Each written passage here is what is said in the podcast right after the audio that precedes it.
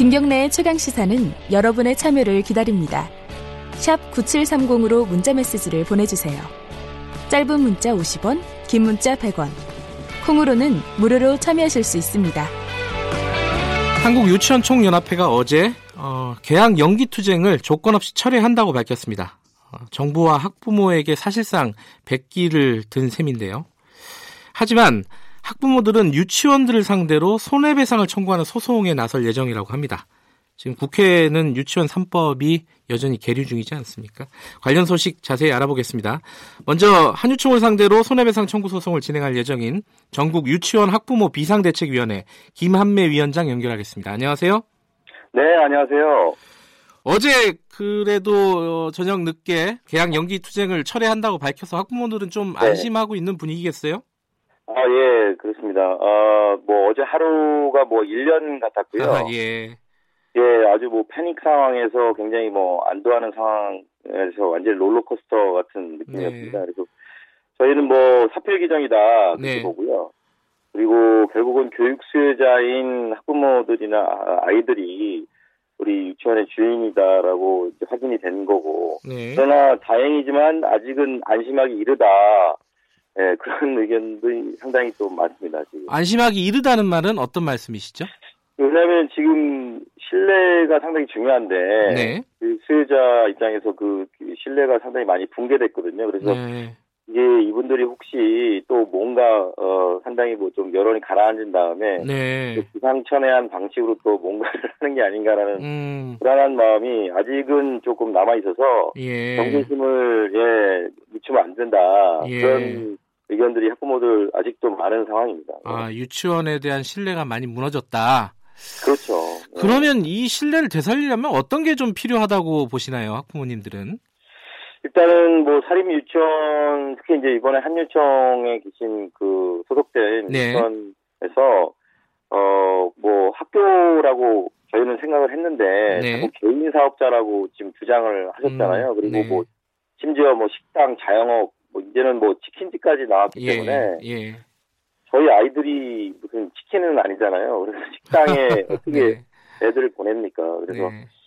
저희 봤을 때는 그분들이 교육기관이라는 거에 대한 신뢰를 네. 회복을 할- 하기 위해서 그 교육기관 학교에 반드시 적용되는 네. 그 에듀파인 시스템은 조건 없이 무조건 수용하고요. 네. 또 여러 가지 그런 개인 재산이니 사업자니 사유 재산 이걸 너무 강조하는 것은 네. 어 그거는 이제부터는 좀 방향을 바꿔서 네. 어, 그 사립 유치원도 분명히 학교고 어, 어떤 공공성이 있다라는 부분을 네. 본인들 스스로가 어, 인정을 하는 것이 꼭 저는 선언적으로 필요하다고 봅니다. 예. 유치원의 공공적인 성격에 대한 어떤 개념적인 정리가 명확하게 좀 필요하다 이런 말씀이시네요. 네, 맞습니다. 예. 그 지금 그 유치원들을 상대로 손해배상 청구 소송을 한다는 기사가 있었어요. 이게 어떤 방식으로 진행이 되는 겁니까? 네, 그 저희 학부모들 입장에서는 네. 그동안 사실 많이 지켜봤었거든요. 뭐 네. 어떻게 해서든지 좋은 돌파구가 나올 것이다라고 생각을 했는데 네. 어, 사실은 그 넘어야 될 선이 있고 그 그렇지 않은 선이 있는데 이게 예, 넘지 말아야 될 선을 넘고 마른 결과가 나온 예. 거예요. 그러니까 결국은 어떠한 경우에도 우리 아이들의 어떤 학사 일정이 파행되는 일은 없어야 되는데 네. 이게 실제로 그게 그 계약이 연기되고 무기한 네. 이런 식으로 됐기 때문에 저희 학부모들이 더 이상 뭐 음. 인내 한계 때문에 다가가다 보니까 단체 행동에 나서자. 네. 그 두 가지인데 하나는 이제 집단으로 저희가 뭐 총걸기 대회를 하자. 네. 전국적으로 다 들고 일어나자라는 게 있었고 두 번째는 구체적인 피해에 대해서는 민사상 손해배상 청구를 하자.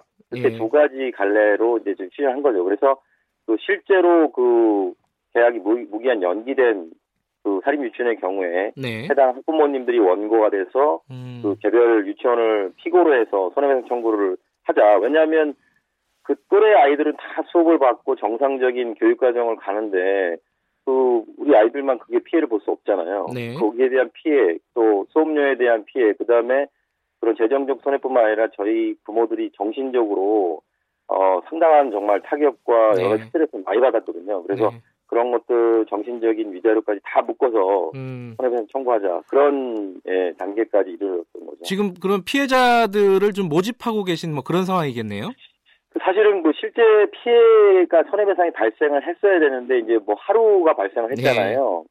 근데 이제 저희 부모들이라는 게 사실은 아이들을 다시 또 그 원에 보내야 되기 때문에 네. 저희가 사실은 뭐 어 이 장기화됐을 경우 그러니까 네. 저희가 장기화라는 기준이 뭐 여러 가지 있겠지만 일주일 이상 예. 이 지속이 되었으면 저희가 실제로 소장을 작성을 해서 접수를 하려고 그 음. 그 모든 것을 네, 네. 상당히 많이 마쳤거든요. 근데 이제 다행히도 일주일까지 뭐 가지기 이르지 않아서 저희가 현재 단계에서는 소장을 접수하는 단계까지는 뭐 불필요할 것 같고요. 네. 그러나 다만 아까 말씀드린 대로 혹시 무슨 일이 또 있을 수 있으니까 네.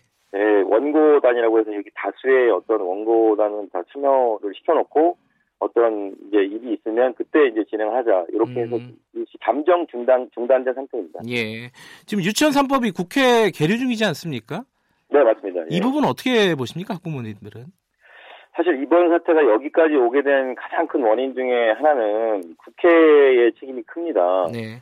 작년에 뭐 잘 아시다시피 그 사립 유치원 비리 사태 크게 터졌을 때 네. 저희는 뭐 최소까지 믿었거든요. 유치원 3법이 꼭 통과될 것이다. 예. 그런데 놀랍게도 그 좌절이 됐어요. 그리고 네. 지금도 통과되지 않았고요. 예. 그래서 그 밑에 있는 시행령을 갖고 자꾸 이렇게 한정이 물고 늘어지는 상황이 된 원인이 예. 그 상위법이 통과되지 않았다 않았기 때문에 그렇게 됐다고 음, 보거든요. 그래서 네. 이제 공은 국회로 넘어갔다고 보고요. 네. 반드시 이번 3월 회기 중에 어, 국회에서 이 사립 유치원 비리 근절을 위한 여러 가지 근본 대책이 들어있는 유치원 3법을 반드시 통과시켜 주셔야 된다고 보고요. 네. 어, 그게 이루어지지 않을 경우에는 저희 학부모들의 분노가 음. 이제는 뭐 한유청이 아니라 막 국회로 향하지 않을까 그렇게 생각합니다. 알겠습니다. 이제 행동으로 나설 때다 이런 말씀이시네요. 오늘 말씀 여기까지 듣겠습니다. 고맙습니다. 네, 감사합니다. 전국 유치원 학부모 비상대책위원회 김한매 위원장이었습니다. 네, 이번에는 그 사립유치원이 가장 많은 광역단체 단체죠. 어, 경기도 이재정 교육감 연결해 보겠습니다. 안녕하세요. 네, 안녕하세요. 어제 그 개원 연기, 개학 연기에 참여한 유치원들이 생각보다 좀 적었어요. 이건 어떤 원인으로 파악하고 계시죠? 네, 이게 처음부터 이 한유총회 지도부가 말도 안 되는 저 결정을 한 거죠. 음. 그리고 유치원들에게 대해서 다 강요하고 뭐 협박하고 뭐 여기에 참여 안 하면 뭐 배신자로 하겠다 뭐 이렇게까지 나가니까 이렇게 네. 비이성적인 단체가 세상에 어디 있겠습니까? 예. 회원들도 그러니까 전혀 여기에 호응을 안 한 거죠. 예. 근데 이 지금 아까 바, 방금 학부모님하고 잠깐 연결을 했었는데요. 네. 어, 요번 사태는 이렇게 정리가 됐지만은 불안하다. 앞으로 어떤 일이 생길지, 유치원들이 어떤 일을 벌일지, 한유총이 특히. 이 어떤 뭐 좀 불안한 여지는 없나요? 정리가 되는 건가요, 지금 이렇게?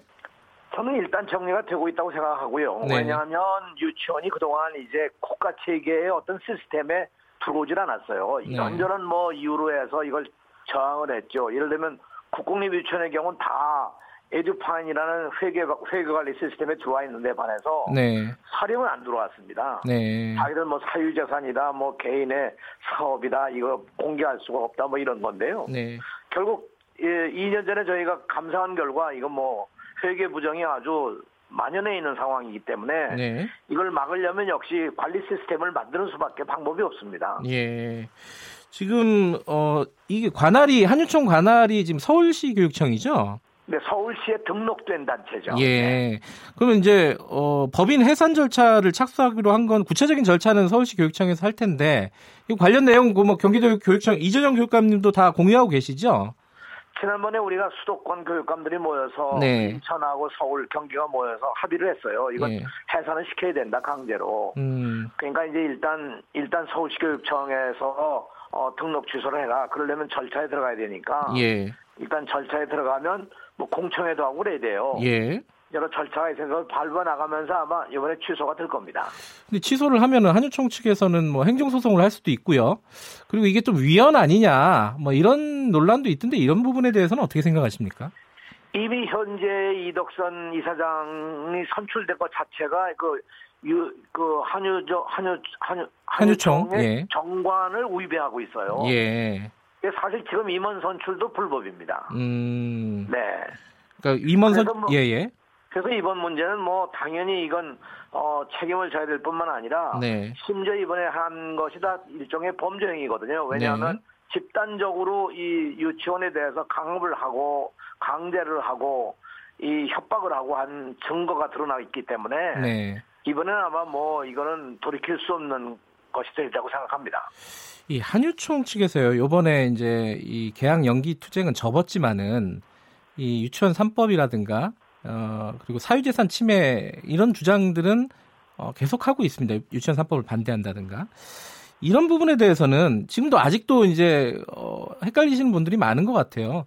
좀 명확하게 좀 정리를 좀 해주시죠 교육감 입장에서요. 이 네, 뭐... 유치원 3법을 반대하거나 혹은 뭐 에듀파인을 반대하거나 하는 거는요. 네. 그야말로 이제까지 해오던 비리와 부정과 부패를 그대로 하, 하겠다는 것밖에 안 되는 거죠. 네. 그런 의미에서 유치원의 공공성과 투명성을 어, 어, 밝혀야 된다. 이걸 지켜나가야 된다는 것이 사실은 대다수의 유치원 원장들과 유치원들의 공감된 뜻이에요. 네. 이번에 이렇게 일부 유치원에 의해서 비리가 드러난 것에 대해서 자신들의 그 명예도 무척 손상이 됐다. 음. 명예회복을 해야 된다. 네. 그런 의미에서 어, 심지어 지역별로는 어, 청렴 서약도 하고 공, 공, 공 연대에서 이런 활동을 벌여나가자 이런 데도 있거든요. 네.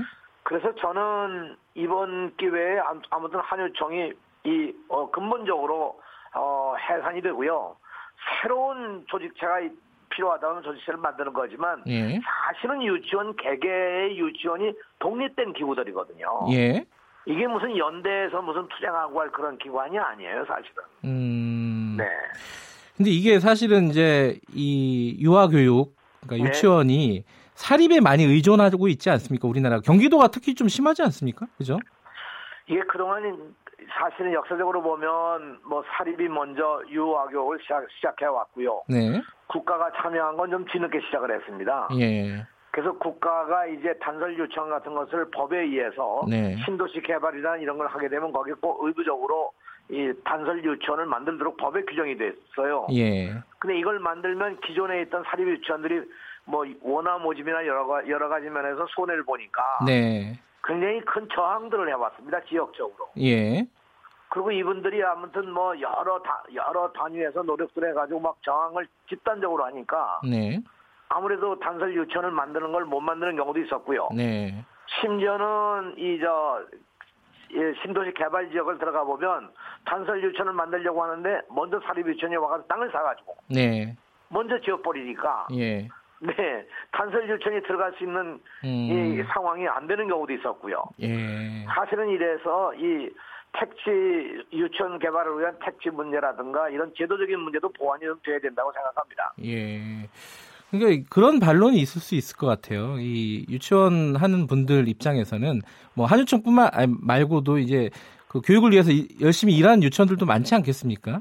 네. 그죠? 그동안에 이제 유아교육을 담당했던, 열심히 일했던 유치원들에게도 어떤 출구라든가 이런 것들을 좀 마련하면서 일이 진행돼야 되지 않느냐, 이런 반론도 있을 것 같기도 한데, 이런 것들에 대한 준비는 좀 되고 있나요? 출구라는 것이 이제 유치원에 대해서 지금도요, 사립 네. 유치원 모두에게 네. 학급당 운영비를 매월 40만 원씩 지원해주고 있고요. 예. 원장에 대한 어, 보수를 보존해주는 뜻으로 거기도 또 매월 지급해주는 것이 있고 네. 교사들에 대해서 약간의 지원금을 또 주는 것도 있고 뭐 연수를 한다든가 예. 여러 가지 것들을 지원을 하고 있거든요. 예. 그런데 지금까지 이 회계 관계가 불투명했어요. 네. 각 유치원마다 그냥 독립적으로 그냥 마치 가계부 쓰듯이 하는 경우도 있고 네. 심지어 감사를 해보니까 아무 자료가 없는 거예요 전혀. 네. 그래서 이건 안 되겠다 해서 저희들이 이제 교육청에서 회계 지침이라고 해서 관리 지침을 내려 보내기도 했는데 네. 이것만 가지고는 시스템이 안 되는 거죠. 음. 그래서 이제 국가가 모두 모든 학교가 지금 쓰고 있는 에듀파인 시스템을 이번 적용하자서 예. 해서 이제 법으로 만들었기 때문에 네. 이제는 이걸 쓰면 그야말로 뭐 공공성과 투명성이 보장될 것이라고 생각을 합니다. 네. 알겠습니다. 이게 뭐, 좀, 근본적인 대책이 마련되기까지는 아까 말씀하신 대로 현실적인 어려움들이 좀 있다. 시간이 좀 필요하겠네요. 저는 유치원 3법이 반드시 통과가 돼야 되고요. 아, 일단요? 예. 네, 국회가 이거 빨리 좀 이걸 했으면 좋겠고요. 네. 이번에 에듀, 에듀파이는 뭐 법에서 지난 4일부터 이제 실시가 시작됐으니까. 예, 시행령이요? 예. 네, 저희들이 이제 다 각각 유치원마다 기술적으로 지도도 해주고 네. 또이 행정적인 지원도 할 거예요. 예. 이게 이제 정착이 되면 그야말로 사회적으로 신뢰를 다시 얻을 수 있는 길이 되지 않을까 생각합니다. 알겠습니다. 오늘 여기까지 듣겠습니다. 고맙습니다. 네, 감사합니다. 안녕히 계십시오. 이재정 경기도 교육감이었습니다.